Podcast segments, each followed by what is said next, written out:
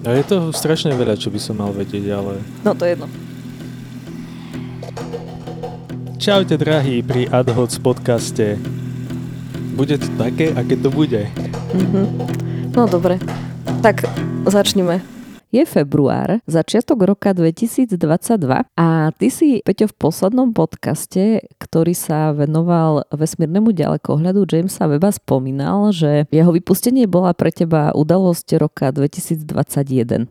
Áno, spomenul som to. Rok 2021 bol pre výskum vesmíru v mnohom prelomový. Jednak došlo počas tohto roku k celkom masívnemu nárastu vesmírnej turistiky, či už orbitálnej, a to na lodiach Dragon, alebo suborbitálnej, na kapsule New Shepard, alebo aj na raketopláne Spaceship 2. Tiež kvôli rôznym celkom fascinujúcim misiám na Mars. Spomeniem pristátie rovera Perseverance, ale zároveň môžem spomenúť aj vrtulniček Ingenuity, lebo to bol prvý stroj, ktorý lietal v Marsovej atmosfére. A na iných telesách než Zem. A celý rok skončil vlastne v decembri vypustením vesmírneho teleskopu Jamesa Weba, ktorý konečne dorazil na miesto svojho určenia a všetci sa už tešíme, kedy nám pošle prvé zábery odtiaľ. Už poslal, ale ešte ich nezverejnili. Vlastne sa pozreli, že jak sú na tom zlé so zoštelovaním. Mhm, takže začínajú ho ostriť. Hej. Bude rok 2022 rovnako fascinujúci ako rok 2021 alebo ho dokonca niečím predčí? Čo zaujímavé nás v tomto roku čaká? Toto je Peťo Sivanič a tu sú jeho tipy a predpovede v oblasti vedy, výskum vesmíru, kozmonautiky na rok 2022. Ahojte. Peťo, ideš? No, idem. Uvidíme, koľko vedy nakoniec do toho vobchám, lebo s vedou je ten problém, že nikdy nevieme, kedy kto čo zverejní. Tak začni vesmírnym výskumom. A o tých kozmických letoch možno, lebo sa dejú veci tento rok, ktoré sa nezvykli diať doteraz. Náš prvý adhoc bol o veľkej prelom prelomovej udalosti, kedy letela prvýkrát súkromná loď ku vesmírnej stanici medzinárodnej ISS. Keď som rozmýšľala nad našimi dielmi ad hoc, tak tam sme pokryli tieto veľké milníky roku 2021 a boli tam nejaké veci navyše. Tam to bolo ešte 20. Aha, to bolo 20, dobre. 2021, o čom sme nemali podcast, tak letela... Inspiration 4, to bola prvá nezávislá súkromná misia. Bol to vlastne turistický let na obežnú dráhu. Tak čo rok 2022? Keď sme pri súkromníkoch, tak na konci marca má odštartovať misia Axiom 1 firmy Axiom. Poletia zo SpaceX a poletia ku ISS ako prvá súkromná misia na medzinárodnú vesmírnu stanicu. Poletia 4 ľudia na 8 dní a okrem takých e, popularizačných vecí majú urobiť aj 25 experimentov, takže toto je taká paralela k tomu, jak sme začali a uvidíme, čo z toho príde. Ináč Axiom potom bude chystať chystať ďalej aj súkromnú stanicu vesmírnu v ďalších rokoch, ktorá má vyrásť na ISS a potom sa niekedy v budúcnosti oddeliť. O tej misie Axiom 1, keďže ja si pamätám len bulvárne informácie, som počula, že jedna letenka stojí 55 miliónov dolárov, ako keby to miesto, ale potom si musia zaplatiť aj pobyt na ISS a ešte aj dáta, ktoré tam premiňajú a že to ťa vyjde niekoľko desiatok tisíc dolárov len za dáta. A možnosť pripojiť sa na internet. Určite, lebo ISS má len málo ciest, ako komunikuje so Zemou, takže je to drahý internet. A keď spomínaš bulvárne informácie, tak v pôvodnej prvej nominácii posádky bol Tom Cruise. No ale Tom Cruise má stále letieť koncom roka 2022 s režisérom Dagom Limanom a oni tam chcú točiť nejaký film? Pôvodne to bolo tak, že mal letieť na tej prvej, ale sa to potom popremienialo. Aj Rusi tam chcú dať čo točiť a neviem, či už tam dačo netočili nedávno. Začína to byť biznis pre nich takýto. Tak e, to sú tí naši súkromníci a súkromníci budú mať e, v prvej polovici roka taký bizárny výstup. Hovoríme o Boeingu, ktorý mal e, v posledných rokoch nejaké peripetie. Možno, že si niekto pamätá a zachytil, že ako súkromní dopravcovia ku ISS boli kedysi vybraní SpaceX a Boeing, každý so svojimi loďami a Boeing to tak trochu pokazil. To je mierne povedané. Hej, hej. Oni mali koncom roka 2019 jeden testovací let let, kde sa mala ich loď pripojiť ku ISS. No bohužiaľ pri tom teste došlo k viacerým problémom, čiže nakoniec to nezvládli. V auguste minulého roku mali tento test znovu opakovať a došlo ku nejakým technickým nečakaným problémom ešte na rampe, čiže zase sa to odložilo a tento rok v máji, ak im budú bohovia naklonení, tak by tento test hádam mohli zopakovať a tak sa stať druhým súkromným dopravcom ľudí a materiálu smerom ku vesmírnej stanici. Tak e, držíme Boeingu palce. Okrem SpaceX dlho k vesmírnej stanici e, lietal ruský Sojus a tento rok prvýkrát chcú spraviť takú vec, že na ISS poletí ruský kozmonaut na SpaceXovom Dragone, a amerického astronauta pošlú Sojuzom na oplatku. Predtým si za to platili. A teraz to bude ako keby barter, že si budú meniť tie miesta. Najprv Rusi sa vyjadrovali, že v živote nepošlú nikoho s americkým ano, ano. dragonom na vesmírnu stanicu, ale Rusi to asi rozmysleli. Spomínam si vyjadrenie, že uznali, že je to bezpečné, takže môže letieť.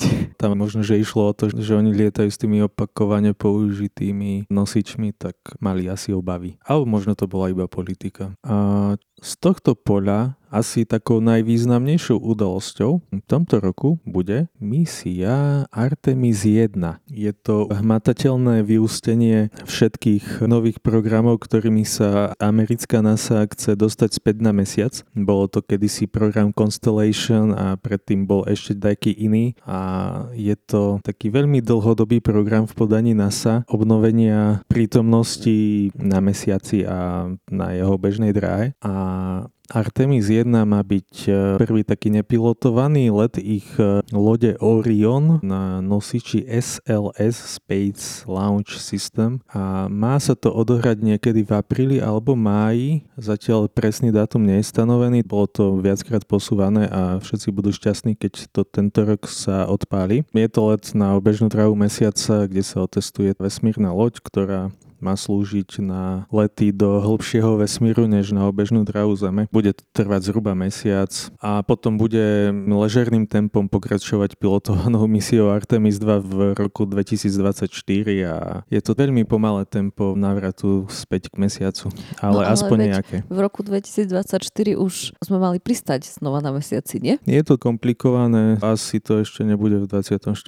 možno v 25. Uvidíme, jak sa bude dariť SpaceX SpaceX, lebo SpaceX bola vybraná so svojou Starship ako pristávacím modulom pre Američanov na mesiac a všetci sú už nedočkaví, že jak to bude vyzerať a či to vôbec odštartuje s tými 30 motormi na prvom stupni a x motormi, 9 či koľkými na druhom a či sa to nerozsype a či to bude dobre. No už boli nejaké testovacie lety Starship, kde to viackrát vybuchlo po pristati. To boli prvé pokusy, ale to boli len také skoky do nízkej výšky, ale teraz sa už odštartuje pri mexickej hranici. Obletí sa zem, neurobi sa celý jeden oblet, ale potom to rafnú takam do Tichého oceána. Takže to bude celkom veľký test, ale tiež majú rôzne problémy od e, problémami s výrobou raketových motorov až po problémy s povoleniami. Takže sa to odsúva, ale hádam v prvom pol roku tohto roku by sa to mohlo udiať. Teraz mi napadlo, že keď SpaceX znova používa tie svoje rakety, akože zachytáva tie stupne, najčastejšie na nejakej plošine v oceáne, takže Boeing tiež chce znovu používať tie časti, ale že chce to zachytávať nejakou helikopterou alebo niečím takým? Ne Boeing, ale United Launch Alliance a je to taká sústava firiem a nie som si istý, že či je tam aj Boeing. Majú v pláne postaviť raketu Vulkán a má byť čiastočne znovu použiteľná takým spôsobom, že z toho prvého stupňa, ktorý letí cez atmosféru, ktorý to tlačí, tak jak skončí prácu a sa to tam porozdeľuje, tak nádrže nechajú padnúť do mora, ale tú časť, kde sú motory, tu odpoja, oddelia a toto potom zachytia vrtulníkom. Potom je tam ešte Jeffova Blue Origin, ktorí majú v pláne v blízkom období pripraviť e, raketu New Glenn, ktorý má pristávať podobne na mori, jak to robia SpaceX, ale z toho sme zatiaľ videli iba maketu, takže nikto nevie, v akom to je stave. Dobre, tak späť k misii Artemis. Ona sa volá tak preto, lebo Artemis je bohyňa sestra Apolóna a od Apolóna teda pochádzal názov pre misie Apollo. Tá história siaha do posledných letov raketoplánu. Bol tam projekt, ktorý sa volal Constellation, v rámci toho boli kade jaké rôzne, že Ares. Tam to súviselo s Marsom, lebo tým ďalším cieľom je Mars a návrat k mesiacu je len akože také cvičisko na to, ako poletia k Marsu. Chystá sa niečo nové pri mesiaci v súvislosti s tou plánovanou základňou? To je súčasťou celého programu, čiže vlastne to nové, čo sa chystá, je Artemis. No ale kedy sa začne s budovaním tej základne, ktorá by mala obiehať okolo mesiaca? To nebude v roku 2022? Myslím, že neskôr okolo 24-25, len tie časové rámce, naozaj som mal problém sa dopatrať, ktorý je aktuálny, lebo za ten čas ich bolo vytvorených x, e, niektoré ratali s takýmito súkromníkmi, iné ratajú s dačím iným, ale myslím, že skôr ako 25 to nebolo. A čím by sme mohli pokračovať na cesty do vesmíru, aj Európa má nejaké svoje nosiče, Ariane 5 sme spomínali naposledy pri Jamesovi Webovi, tak e, tento rok vyzerá, že bude jej následovníčka pripravená s číslom poradovým 6. Oni väčšinou vynašajú satelity, takže nie je to až také zaujímavé, ale vyzerá, že by mohla štartovať tento rok. Takže uvidíme. Ale také nové rakety pripravuje kade kto už dnes, nie? A Japonskom? Japonci majú svoju H2, ktorú tiež dlho používajú a teraz prišlo také zvláštne obdobie, kedy sa celé toto obmienia za novú generáciu nosičov. No a do vesmíru dopravujem aj sondy a družice vedecké a my sme vlastne minulý rok tak trochu opomenuli štart jednej zaujímavej misie k asteroidu. Volá sa DART. Štartovala v novembri a tento rok, koncom septembra, konkrétne 26.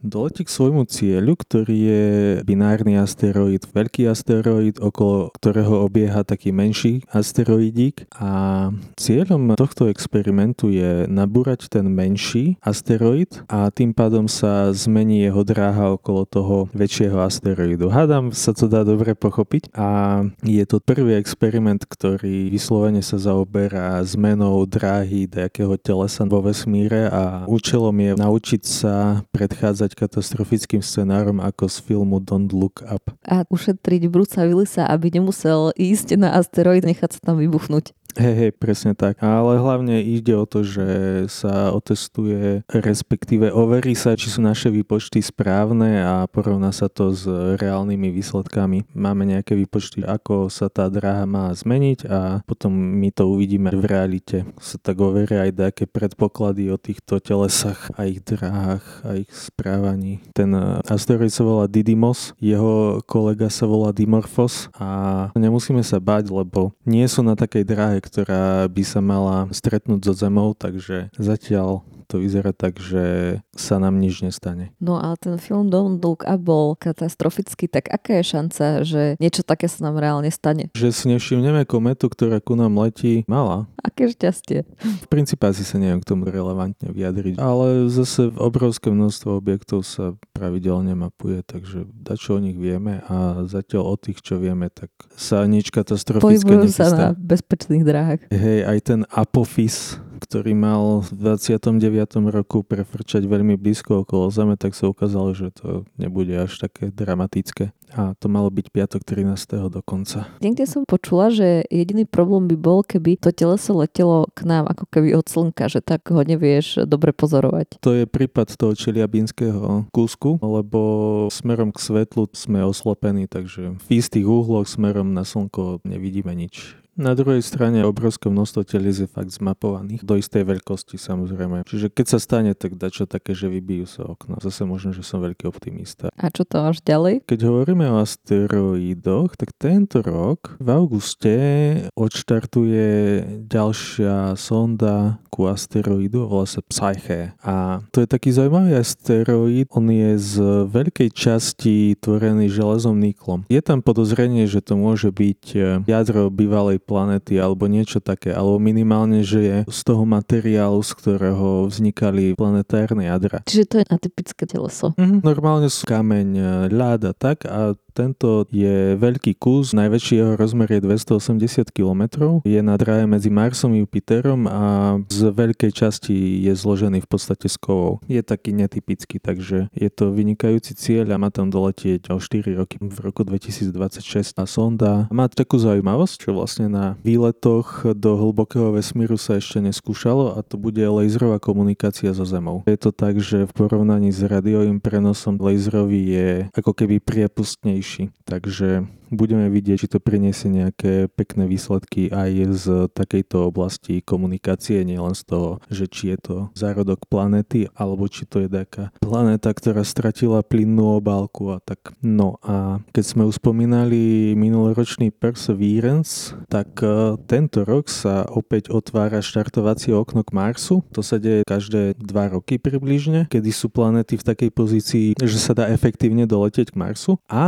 tým pádom to využije Európa v spolupráci s Ruskom a bude to misia ExoMars 2022 a je to prvý európsky rover, prvé európske vozítko, ktoré sa bude voziť po Marse. Čiže 20. septembra plus minus nejaké dní podľa počasia odštartuje k Marsu z Baikonuru a jej úlohou je, ako už sme asi pri Marse zvyknutí, hľadať možné stopy bývalého života. Čo je na tom eh, také zaujímavé je to, že bude vrtať hĺbšie ako doteraz sa vrtalo na Marse, čiže očakáva sa, že sa dovrta tak do 2 metrov pod povrch a je tam nádej, že v tej hĺbke sa môžu nájsť stopy života, lebo na povrchu je to všetko spečené tým UV žiarením a atmosférou a podobne, tak e, očakávajú, že v Zemi v hĺbke pod povrchom by mohli byť nejaké stopy. Doraziť má tam v júni roku 23, tak e, sa tešíme. A kedy sa budú zbierať vzorky, ktoré zbiera na Marse Perseverance? Kedy sa plánuje ich vyzdvihnutie a dopravenie na Zem? Keď si dobre pamätám, tak myslím, že v 2026 táto sonda to nebude robiť.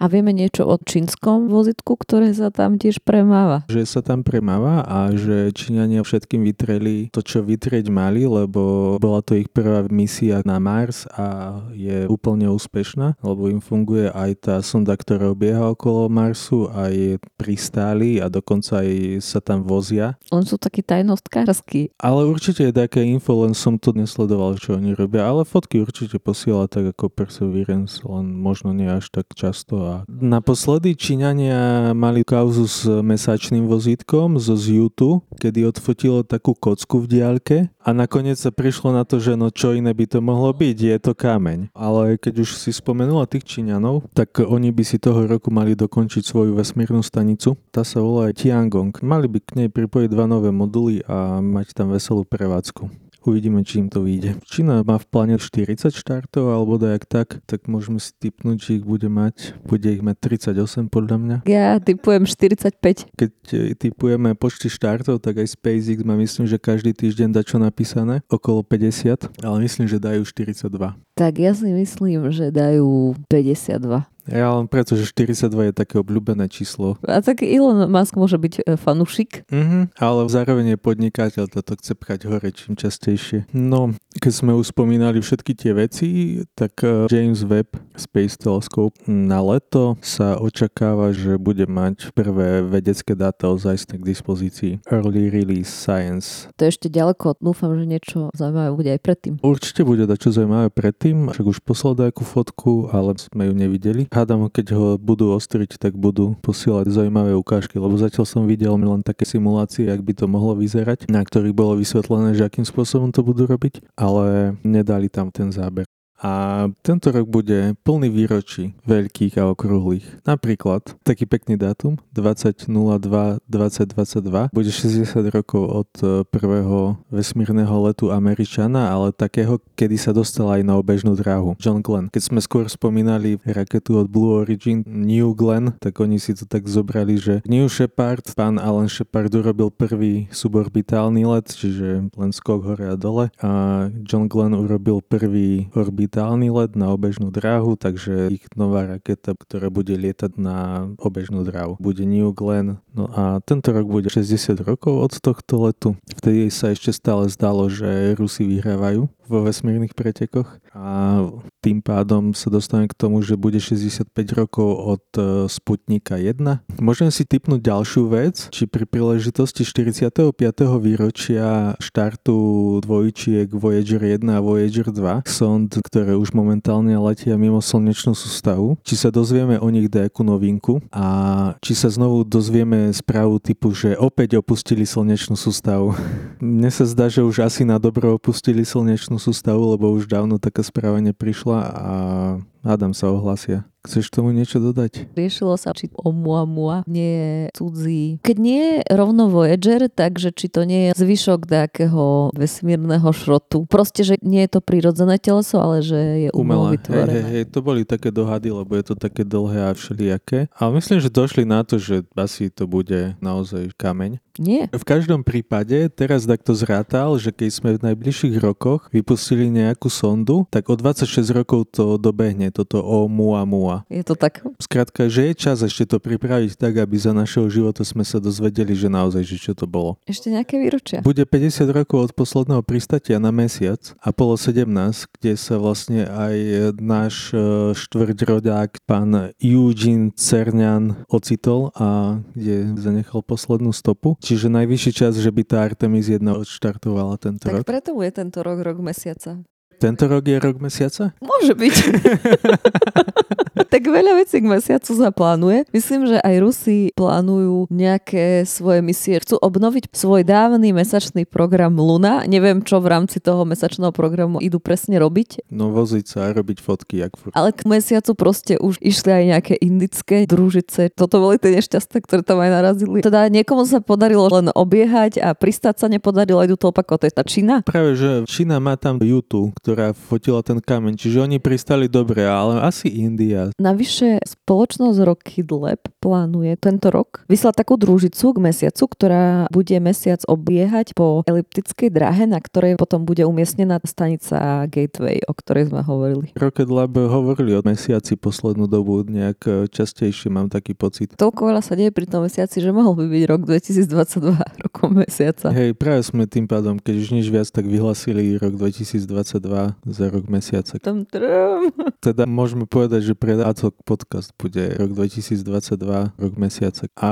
mne sa ešte páči tohto roku jedno výročie a to je 55 rokov, kedy Jocelyn Bell ako študentka zachytila signál z vesmíru, ktorý vtipne nazvali Little Green Man 1, čiže malý zelený mužik 1 a bol to rádiový signál, pravidelne sa opakujúci a nakoniec sa zistilo, že objavili také vesmírne teleso zomretú hviezdu, čo sa volá, že pulzár. Takýto významný objav pripadol na študentku, ktorá nakoniec nezískala Nobelovku, ale získal ju jej vedúci. Ale mala takú cenu útechy pred pár rokmi, kedy dostala cenu Breakthrough Science Award. Ale v každom prípade radioteleskop Arecibo asi tohto roku zase neopravia. To je taký neveľmi odvážny typ. Neveľmi odvážny, ale na druhej strane možno, že Číňania s tým veľkým FAST 500 metrov nástroj, možno, že objavia nejakých LGM 3, 4 a 5 možno. Mali objavy, kde som čítal, že 200 dačonových neutronových hviezd alebo voľa čo také. Chcú stavať do budúcna ďalšie takéto veľké radioteleskopy tam poblízku a sú ochotní dať 10% času zahraničným pozorovateľom. Čiže nie sa nejako rozbehli. No, je ich veľa, tak má kto čo tam robiť. Ale keď si spomenula Indiu, tak v Indii sa stáva nový detektor gravitačných vln LIGO India. Sice tohto roku nebude dokončený, ale od decembra sa spustí ďalší pozorovací čas na tých e, zariadeniach LIGO, ktoré máme. Už sa k ním pridal aj japonský Kagara, čiže budeme vedieť o ďalších čiernych dierach, ktoré sa zlučujú a o nových neutronových hviezdach, ktoré sa zlučujú s čiernymi dierami a tak tak ďalej a tak ďalej. No a tento rok, keď sa po odstávke, alebo teda po upgrade spustí veľký hadronový urychľovač časti. Aj toto sa má robiť, vidíš, toto to má byť tento rok. Hej. Ak sa to neposunie, tak to by tiež mohlo znamenať nejaké zaujímavé prelomové objavy vyrobiť čiernu dieru, ktorú potom LIGO bude detekovať. On bol tak upravený, že až 40 tisíc zrážok neutrónov za sekundu vedie detekovať. Oproti tým starým časom to je výrazný pokrok. Ja, ešte tip keď už si spomínala Perseverance a vrtulníček Ingenuity, momentálne je tak, kde okolo čísla 19, čo sa týka počtu jeho letov. Čo výrazne prevyšuje plánovaný počet však. Hej, však chceli letieť koľko, 5-6 krát. Zjavne im to ešte lieta a už majú odvahu chodiť aj na dlhšie vzdialenosti, takže si môžeme typnúť a odhadnúť, ak dlho bude lietať, teda koľko letov ešte urobí. A teraz sme pri akom čísle? 19. Neviem, či 19. už uskutočnili, alebo ho ešte stále plánujú, ale číslo je 19. Tak ja typujem 35. Ja to vidím na 27. Magické číslo, kedy všetky rokové hviezdy idú kade ľahšie. Taká Ingenuity sa poberie na väčší odpočinok. Ako roková hviezda, keďže Mars je kamenná planéta, teda rok. No dobre, tak záver. Záver je taký, že toto je pár vesmírnych a mimozemských udalostí, ktoré sú naplánované ale predsa len sa teším na prekvapenia, ktoré prinesú aktívne experimenty kade tade po svete a po vesmíre. Tak jak nás e, kedysi prekvapilo to, že možno, že je na Venuši život, tak e, sa teším na takéto podobné aj bulvárne výsledky. Dobre, a keď sa niečo také stane, tak... E, Budeme sa snažiť to takým spôsobom pokryť, skôr či neskôr tak skôr či neskôr do počutia. Do počutia. Toto bol podcast občianskeho združenia Kandelaber. Viac o nás nájdete na www.kandelaber.sk.